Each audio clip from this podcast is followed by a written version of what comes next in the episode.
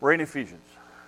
Um, Ephesians is a book written by Paul to a church at Ephesus. Uh, it divides itself very nicely into two parts. The first three chapters talk about what God did when He saved you. Um, the second uh, part of the book, chapters 4 through 6, talk about what you should do about that and what it means. Because God's done this, this is how you apply it. Most of the verses that you know from Ephesians, you know in the last part of the verse, not a lot from the first part of the book. Um, in chapter 1, Paul talks about the role of God the Father, God the Son, and God the Holy Spirit in your salvation. That they redeemed you and forgave you and adopted you and chose you and blessed you and sealed you and did all these things when you became a Christian. Chapter 2 talks about the idea that it was God's grace that saved you, that it wasn't anything you could do on your own. You couldn't earn it. You couldn't manufacture it. You couldn't do anything for it. It was, it was God reaching out to you and you responding. Chapter 3 deals with the issue of um, why is it that difficult things happen in the lives of Christians? That Paul talks about. Look, it's not about me. It's not about us. It's really about what God is at work doing. There's something much bigger happening. And he tells the Ephesian people, look, what I'm going through here in prison is something that is beneficial to you. So it's okay. It's not, a, it's not about me. Um, and then when you get to chapter 4, and we've started talking about this, it's the idea of growing. And it's the idea of maturing. And it's the idea of, and we're going we're going to follow up on this this morning. Uh, Paul lays out this principle that when God saved you, he gave you grace in two ways. Number one, he graced you with salvation. He, he gave you eternal life with him. But then he talked about, and we talked about this last week, he also gave you a gift. And um, if you weren't here last week, let me encourage you to listen to it online or get a CD from the guys. Um, but it, it, the importance of the fact that all of us have a gift. Um, there's a little paper back there. You can go online. You can take a survey. You can find out what gift and, or gifts God has shown and gifted you in. And so we've had a number of people do that and continue to do that. So that's still available to, to do online um, with that. And, and hopefully it was eye opening for some of you. Um, this morning, Paul's going to talk about what it looks like to grow up as a Christian. What does a grown up Christian look like? And uh, he's going to give us a number of characteristics over the course of the next couple of weeks. But this morning, we're going to look at four. And he's going to talk about okay, this is how you grow up. This is how you grow as a Christian. These are some things that God wants to do and wants you to uh, develop in your life, if you will. So, with that in mind, we're in Ephesians chapter 4, and here's what he starts out by saying Then we will no longer be infants, tossed back and forth by the waves, but, and blown here and there by every wind and teaching of cunning, of craftiness of people and their deceitful scheming. Paul lays out the thing, and so let's just walk through it. He says, Therefore, we will be no longer infants. Paul says, Look, you need to understand. God wants you to grow up. Okay, now, we're not talking age wise, we're talking maturity wise. We've already talked about that earlier in chapter 4, that he wants us to be, one of the reasons he gave us the gifts, that we would be mature um, in Christ and that we would grow up that way. So, Paul talks, yesterday we celebrated Claire's uh, her birthday's later on this week, but we, we met in Sioux Falls to celebrate her third birthday. Um, now, Claire is not matured yet, okay? Uh, she is not in the process of maturing. She is in the process of growing, okay? Uh, and she's growing like a weed, okay? Um, but for me personally, um, I'm, I'm the kind of grandparent that I think that we should get her a go kart. Um, you know, because Four wheel speed, come on. Uh, you know, it's a Thomas thing. Um, now, her mother disagrees with me, okay? Um, and they're still up in Sioux Falls with the family today. But, um, uh, you know, because uh, here's the thing she doesn't have the hand eye coordination yet to handle a go kart. So she's not ready for that yet. Okay, now I may think she is, but she's, trust me, she's not. I've let her try to drive a golf cart, and that was bad. Okay, she just keeps spinning the wheel until it stops, and then she keeps trying to spin it. So, but, but this is what Paul's saying. He's saying, look, I, I don't want you to be an infant. I want you to grow up and to start to mature. And notice what he says. He gives us a characteristic of infant Christians, if you will. Okay? And he said, This is awesome. Just, okay, yeah. Yeah, that's right. Just Corral her back. That's awesome. Good. Yeah. No, no, no. You can go right back in the seat. You don't have to take her all the way back there. Um, we're actually talking about this today. So those of you with parents of children, this is going to be good. You're going to, I think it's going to help you a little bit. Um, but here's the idea. Okay, okay. Let me use Hallie's example. Okay, this is great. This worked out awesome. Okay. She doesn't know that you're not supposed to run around. Why? How does she? How come she doesn't know that? Yeah, she's an infant. She does what comes naturally to her, which is what? Run, baby, run. I mean, you know, you know, she's sitting there in the in the in the chairs, and she looks out and she sees all this open space, and the first thing that comes to her mind is what? Run. As she matures, we have to teach her some things. Like there are some places you don't run, like out into the street. There are some places that you, you try to, you know, be somewhat reserved.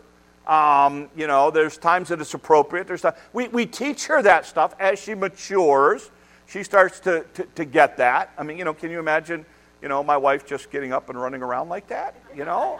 Um, now, you know, there are days I'm sure she feels like doing that. But you know what happens is as you mature, you learn that stuff, okay? This is what Paul's saying. He's saying, look, I don't want you to be infant baby Christians.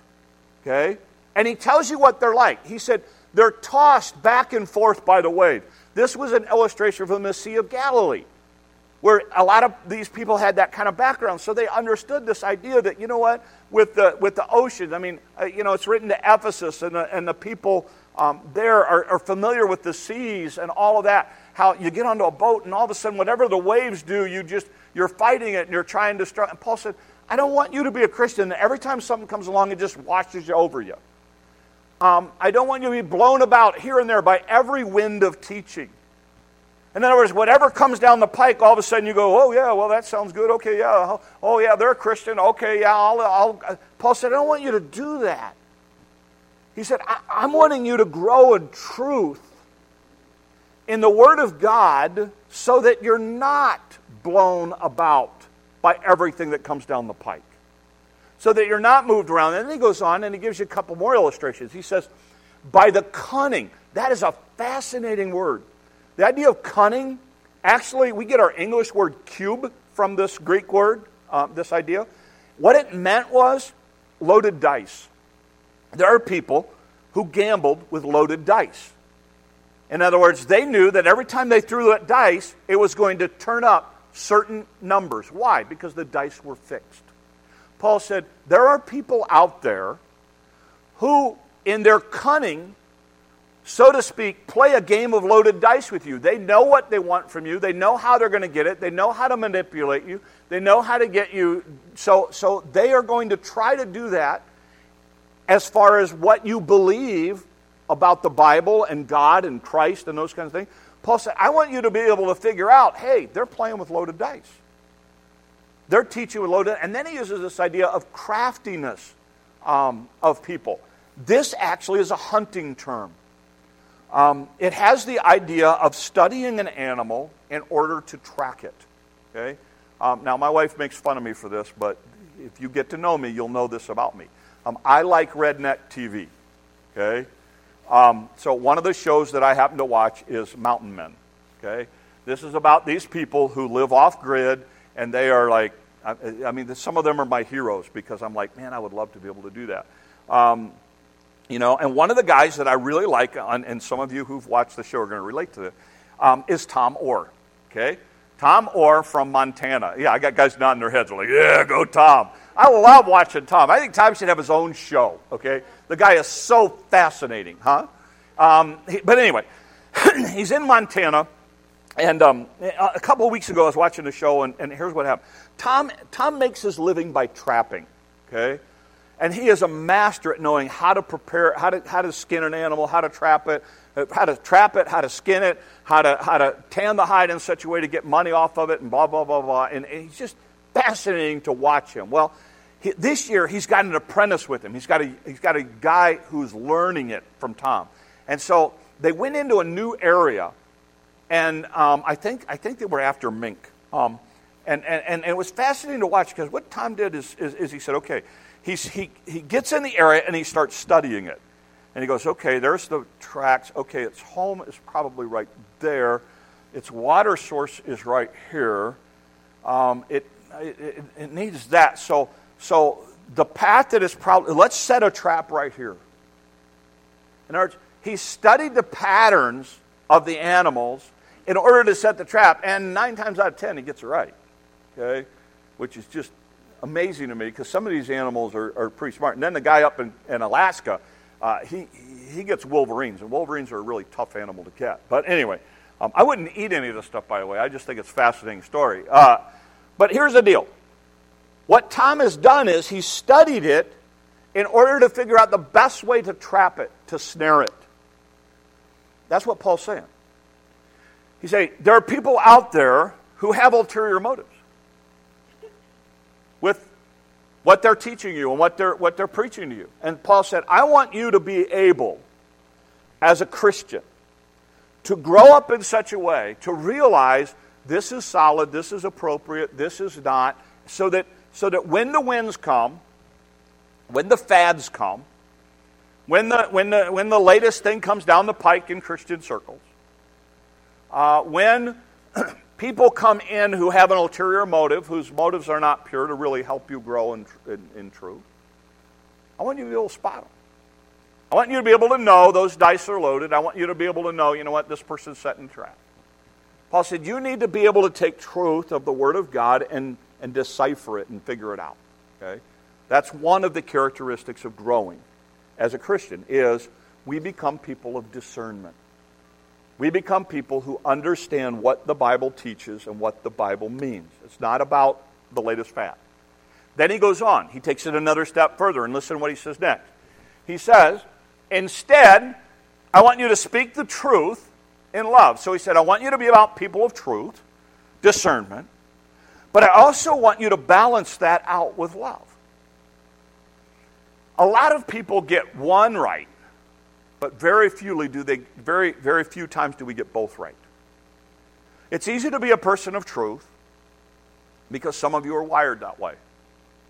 It's easy to be a person of love because some of you are wired that way. It's very difficult to be, find that balance between the two, between the two of them. I'm literally, uh, Paul, the language here means truthing and love. And what Paul is saying here is, I want you to be a person who you, you have your standards, you know what truth is, and you are firmly set in truth. But I want you to be able to deal with that in love. I want you to be able to come alongside of somebody and say, you know what? Um, this is what the Bible says. And what you're doing is wrong. But I'll love you no matter what. I'm going to be your friend. That doesn't have to come between us. I can love you and still hold on to truth. I, I don't have to choose one or the other. And it's so important that we come to this balance. I think this is what's happening in our culture. It's like, okay, it, we're almost sold this bill of good culturally right now that says if we disagree, we have to hate each other. That's insane. I mean, I, look at my marriage. We disagree on a lot of stuff, but I still love her. Okay? And one day she'll see it my way. You know? But I mean, you know, we we can disagree and still be in, and still love. We can st- we can disagree and be on opposite sides of it and still have a relationship. and Paul says, I want you not only to be able to handle truth and know what does God say, but I want you to be able to deal with that truth in, in love. Um, and, and I would argue this I would argue that Proverbs teaches that if you become a person of love without truth, you're really their enemy. You know, I mean, a lot of times I know we, we look at somebody and we go, you know, well, I just can't tell them that. You know, I just can't deal with them truthfully about this. So we ignore it. Proverbs calls it the kisses of an enemy. Um, and it calls being truthful sometimes, sometimes wounds.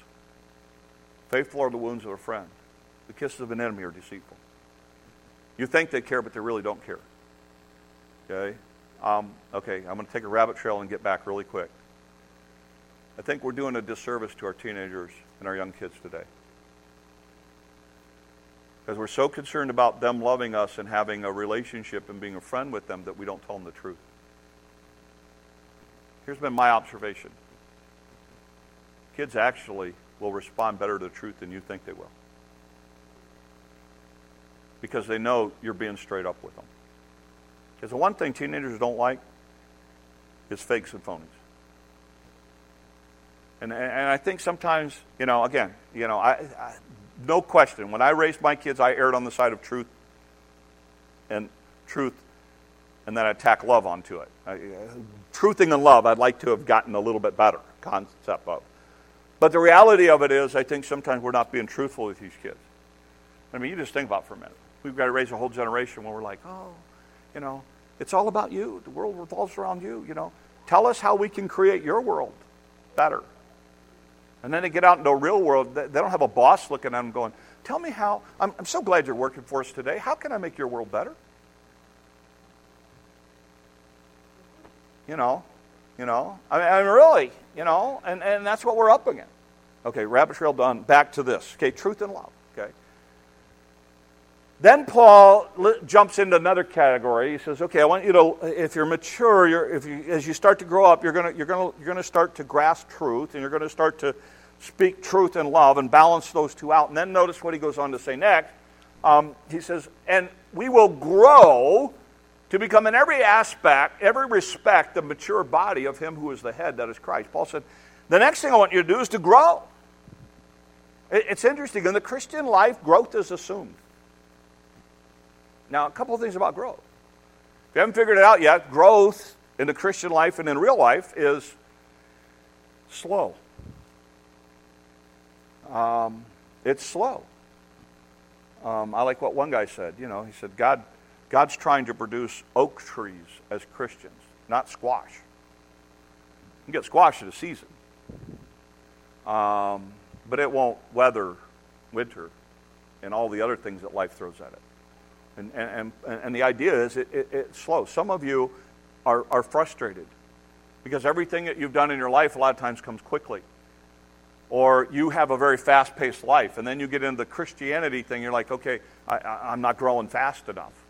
H- hang on there. Hang on there. Okay?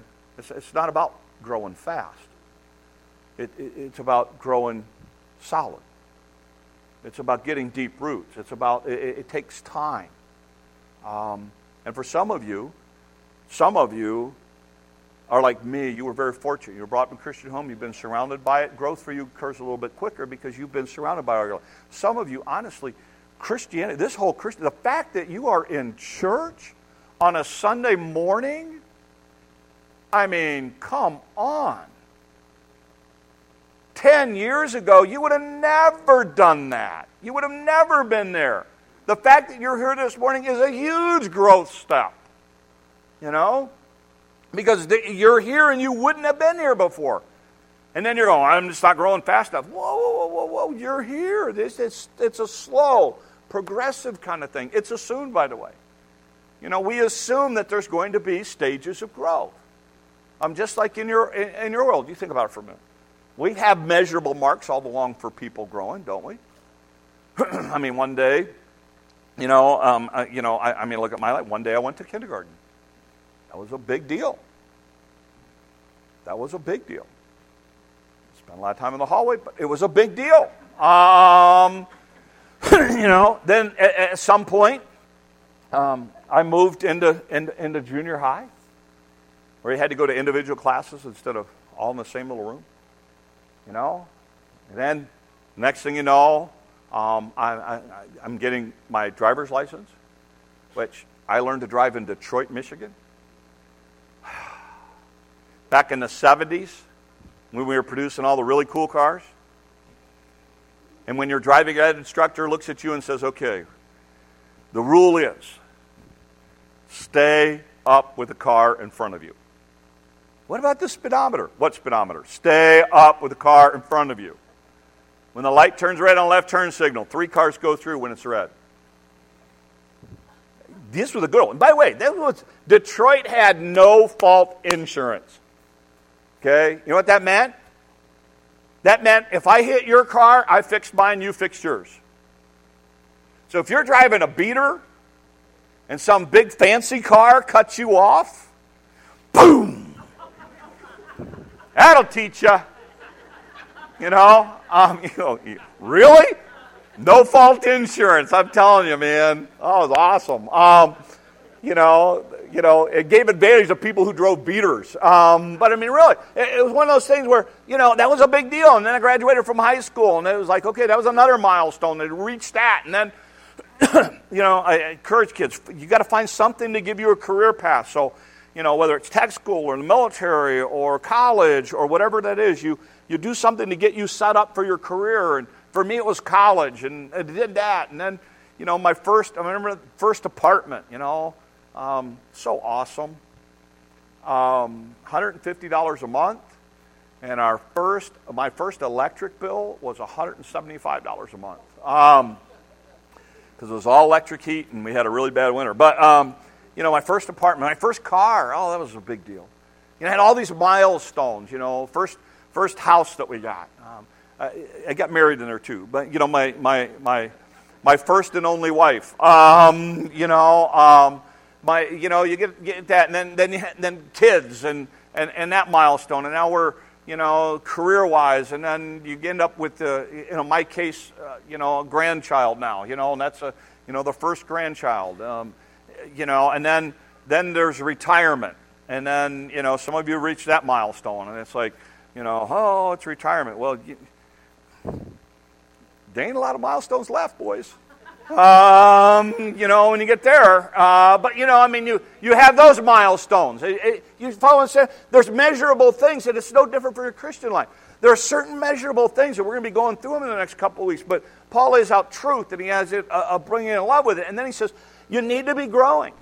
We believe here that everybody should be growing, and everybody's growing at different rates.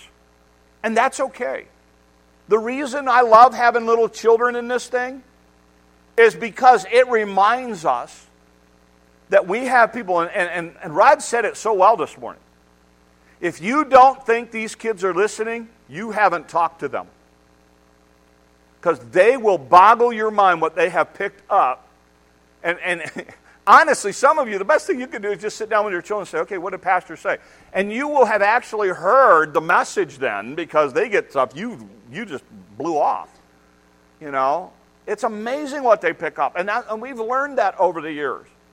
And we've learned that when you have little kids in here, it makes you less, how do I say this? Less churchy about, you know, oh, everything's prim and proper and, you know. No, no, we got little kids running at all different kinds of ages and, and, and, and we're all learning and growing together. And there's stuff I can learn from them, and there's stuff they can learn from me. And Paul says, I want you to know, I want you to grow. You will grow to become, in every respect, mature body of Him who's the head. In other words, you start looking at areas in your life that Christ needs to be in charge of. And then he ends it this way by saying this. uh, the last verse that we're going to look at, he says, From Him, the whole body, joined and held together by every supporting ligament, grows and builds itself up in love as each part does its work. He's talking, he goes back to these gifts idea and he says, okay, and, and, and this is crazy because what Paul does is he starts making up words again, okay? Um, he takes these two ideas. It's actually two ideas. He throws them kind of into one, one concept. This idea of the whole body is joined and held together. Um, it's the idea of, and this is what we talked about last week God gave you a gift to fit in a place in the church, in his kingdom. And then that gift is supposed to work. So Paul brings these two ideas together and he says, God has brought you to fit you into work so that you're supposed like you're supposed to work.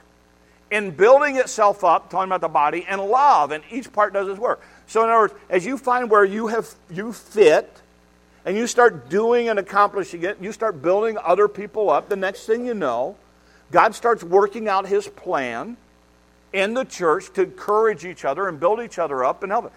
But when you don't work like you're supposed to, it causes problems. Um, I've been telling my wife the, the last couple of months. Uh, I've never had knee problem in my life, but the last couple of months, for some reason, my right knee decides to do its own thing. So it's, it's crazy. I mean, I, it, it's not painful. It's not, it's just all of a sudden, you know, catch myself and go, okay, that's fine. I'm, I'm used to it. It doesn't happen. You know, it happens once or twice a week or whatever else. The problem is, every once in a while, it happens when I'm on a ladder, and that makes it a little more nervous. But um, I mean, I'm, you know, I'm, I'm adapting to it. You know, I'm, you know, and everybody's like, "Oh, what symptom is?" I don't, age.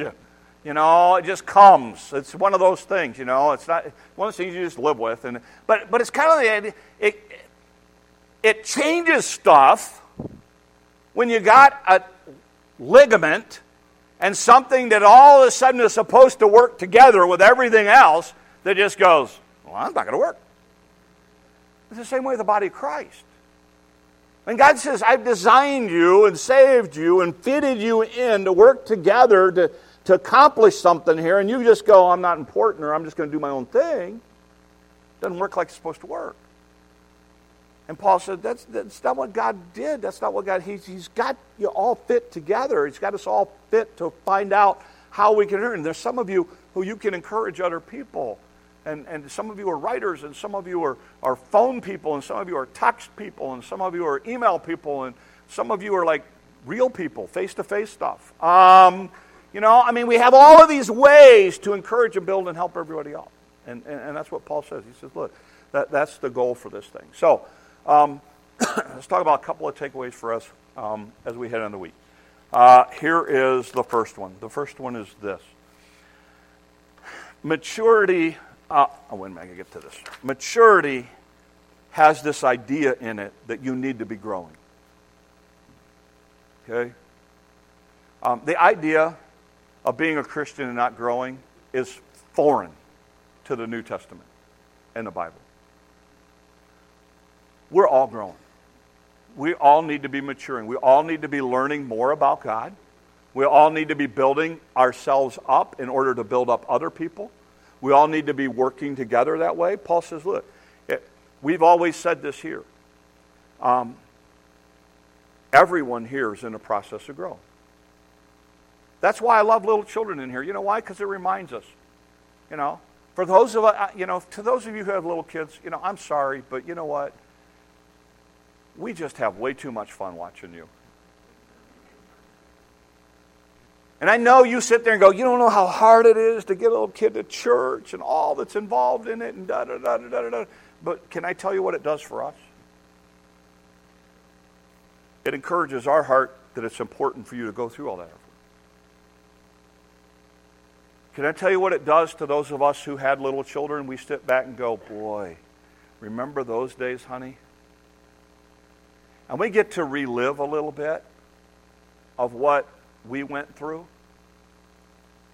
And it reminds us to pray for you and your kids. And it reminds us that, you know what? We have a role in helping those little kids too. This isn't about me coming to church for me. This is about me coming to church to help everybody. And, and if that means, and, and can I say this, adults? Pay attention to these little kids.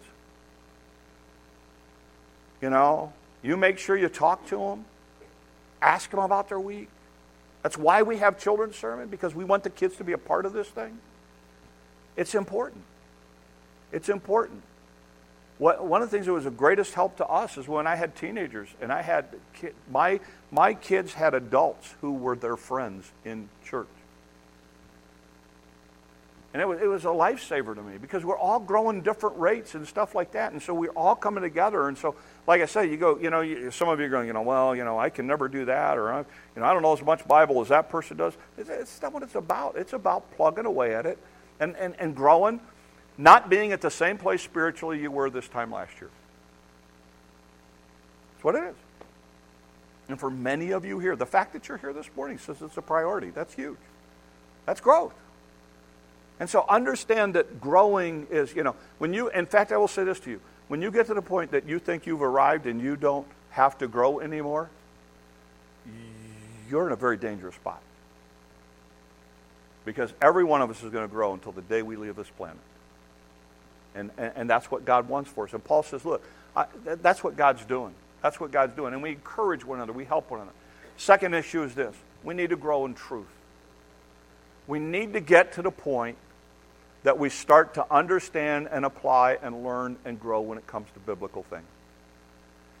Unfortunately, we are heading into a culture that is biblically illiterate. It used to be when I preached, I could stand up and I could, I could, I could mention the name Abigail in the Old Testament, and maybe 75% of the church would know what I was talking about because they grew up on Bible stories. We're at a point now where you're going to be lucky if 25% of the people know who Abigail is. Some of you are going, I don't know who Abigail is. See? Grow this week. Go learn. Go learn. Fascinating story in the Old Testament. You know, and the idea is we have in, our world, and I don't like to get into politics thing, but the big, big theme in our world right now in America is this idea of fake news. And trying to decide what is actual, true, actual news and what is somebody's slant towards a news event that's happened. Can I say to you that there's a lot of fake Christian stuff out there?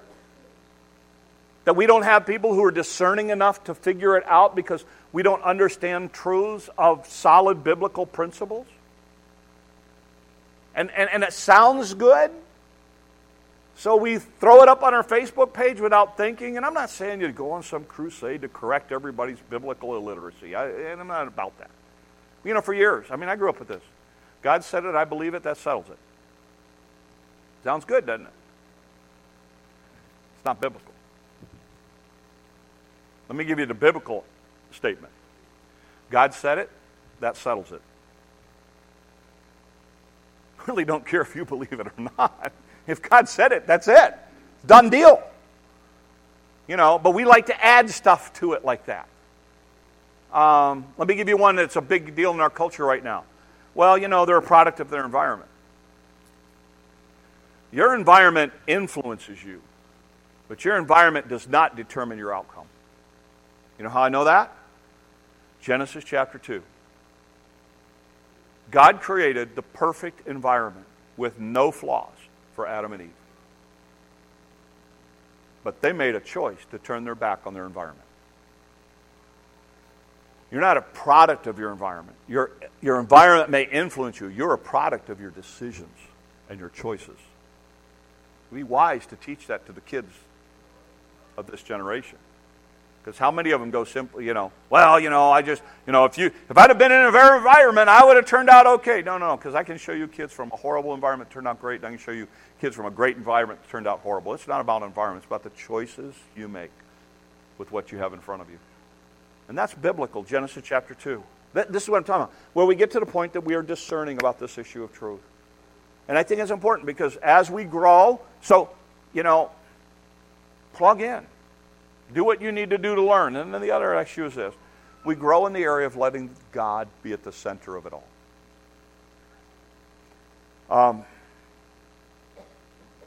as you mature as a Christian, what you need to do is you need to simply step back and you start to ask yourself every week, all right, Lord, what area do I need to work on? What area am I controlling that you need to be controlling? So, for instance, um, my money. God, what do you say about money? What do you say about debt? What do you say about borrowing? What do you say about loaning? What do you say about um, interacting with, with money? What do you say about giving? What do you say about saving? What do you say about all of that? God, what do you say with, with, with regards to money? God, what do you say with regards to my employment? If you are an owner, an employer, what does the Bible say about how you run your business? If you are an employee and you work for somebody, what does God say about the way you should work for somebody? If you're a spouse, what does the Bible say about what kind of husband you should be? What does it say about what kind of wife you should be? If you're a parent, what kind of parent should you be? In other words, Lord, help me to understand what parenting is from your perspective and help me to do that. Let's get even more specific. You're a grandparent? Oh, I know what the job of a grandparent is. I doubt many of you have ever done a biblical study on what does the Bible say about being a grandparent. Because you know what? You need to be the kind of grandparent God wants you to be. Let's get even closer. Retirement. Ever studied what the Bible says about retirement? You know? You're like, well, I know, you know, I'm going to. Time out. If God's going to be at the center of it all, what about my retirement? What about my leisure time? What about the way I treat a waitress, a waiter, a cashier? Oh, I don't think the Bible. yes, the Bible does. Yes, the Bible does talk about that. What about your neighbor? There's one for you. Oh, I live in the country. I purposely live in the country, so I have no neighbors. No, you have neighbors. Now, they may be a mile away, but you have neighbors. What does the Bible say about how you respond to them, how you treat them, how you interact with them? Politics. What does the Bible say about your responsibility in the political world and the way you address the political world? You go, I don't know about all this stuff, Pastor. Exactly. You get to grow in the course of the next 10, 20, 30 years, however long God lets you be here. Why? Because that's the idea. The idea is that I start looking at every area of my life. And I start bringing, and I start saying, okay, God, how can I honor you? How can I keep you at the center of it? What is it that you want me to do? How can I bring my life in such a way that I can be the kind of person you intended for me to be? And by the way, here's what you'll learn God's way is always the best way. May not be the easiest way, but it will always be the best way to bring the most long term reward to His kingdom and, his, and what He's trying to accomplish. Every time. Every time. And I want to challenge you because it's the idea of, like Paul says, look, we're to grow up and build ourselves in love and each part doing its work. And so what happens is, follow this, I start to try to be a better husband to my wife. Then what happens? Does that benefit our marriage? You know, you're like, well, she's sure getting the winning end of it. Okay, so what? You know, what happens a lot of times is what? She'll try to out. I, I always tell young couples when I'm marrying them this a great marriage is two people trying to outserve and outlove each other. Give me two people in a marriage who are trying to outserve and outlove each other. I'll show you a great marriage. You know? Um, and I mean, uh, you know, it was like, uh, I don't want to puff myself up, but one of the things you learn about us men is when we do something, we like, we really want attention for it. Okay, so it's like last night. You know, we're having we're having um, we're having what are we having to eat? Huh? No, no, no, no. I know, but I mean, we, uh, today for lunch, uh, roast. Yeah, we're having roast. Okay. So last night I'm getting ready. As we're getting ready to go to bed, I noticed there's three onions sitting on the counter. Now I know how my wife hates peeling onions and doing onions. And I know, you know, but I knew that this morning before church, she was going to cut them all up and she's going to put them in that thing. And I thought, you know what? You know what? Um, I'm really good with knives. My little finger would disagree. Um, but anyway, um, um, I'm really good with knives. I can cut those up for her so she doesn't have to do that in the morning. And she came down and she goes, because she could smell it. And she's like, she's like, did you already cut up the onions? I'm like, yes, honey, I did that. You know. And, and now I have brownie points, and because I told you, they go away. But, um, but, but here's the idea. It was a little thing. It was like, okay, you know what? Um, I know she's, you know, she doesn't want to smell like onions coming to church, and I don't care. So I cut them up the night before. Why? It was just a way to go. You know what? I can, I, I can make it a little easier for you. You know, um, and, and that's what we're talking about. We're talking about, you know, and, I mean, really in our house, I don't know there's a, like, a, she's got to do this stuff and I've got to do this stuff list. It's kind of like whoever sees it does it. You know? Um, and so I, I come back to say, you know, we've got to get back to that point. We've got to get back to that point. So my challenge to you this week is to look to, to open your eyes a little bit. Look around. Who can you? And we talked about this in Sunday school. Whose feet can you wash this week? Who can you serve? Who can you minister to? Who can you build up? And if you have children, please hear me. Please hear me. Please hear me. The world and their friends are taking shots at them all day long. We need to speak the truth to them, but we need to do it in love and we need to build them up and help them. And for those of us that work in the world during the week, we need to build each other up as well. That's why I will not tolerate in any way, shape, or form tearing down each other in this place. The world will do it all day long. It doesn't need to happen here. And so I want us to encourage and build one another up. So I end this morning with this God desires and demands that we grow as believers. It's slow, but a progressive process. We learn and apply God's truth to our lives, and we speak truth in a loving way to others. We center our lives on what Christ desires for us, and we involve ourselves in helping others grow. We work together as we serve God. Let's pray. Lord, help us. God, it's easy sometimes to get sidetracked. It's so easy sometimes, Lord, to focus on us, on what we're getting out of things, on what we're doing. Lord, help us to be able to focus on you. Help us to be able to center our lives, Lord, on what you would have for us this week. And Lord, as we leave this place, may we build one another up. May we work together to accomplish what you want to accomplish.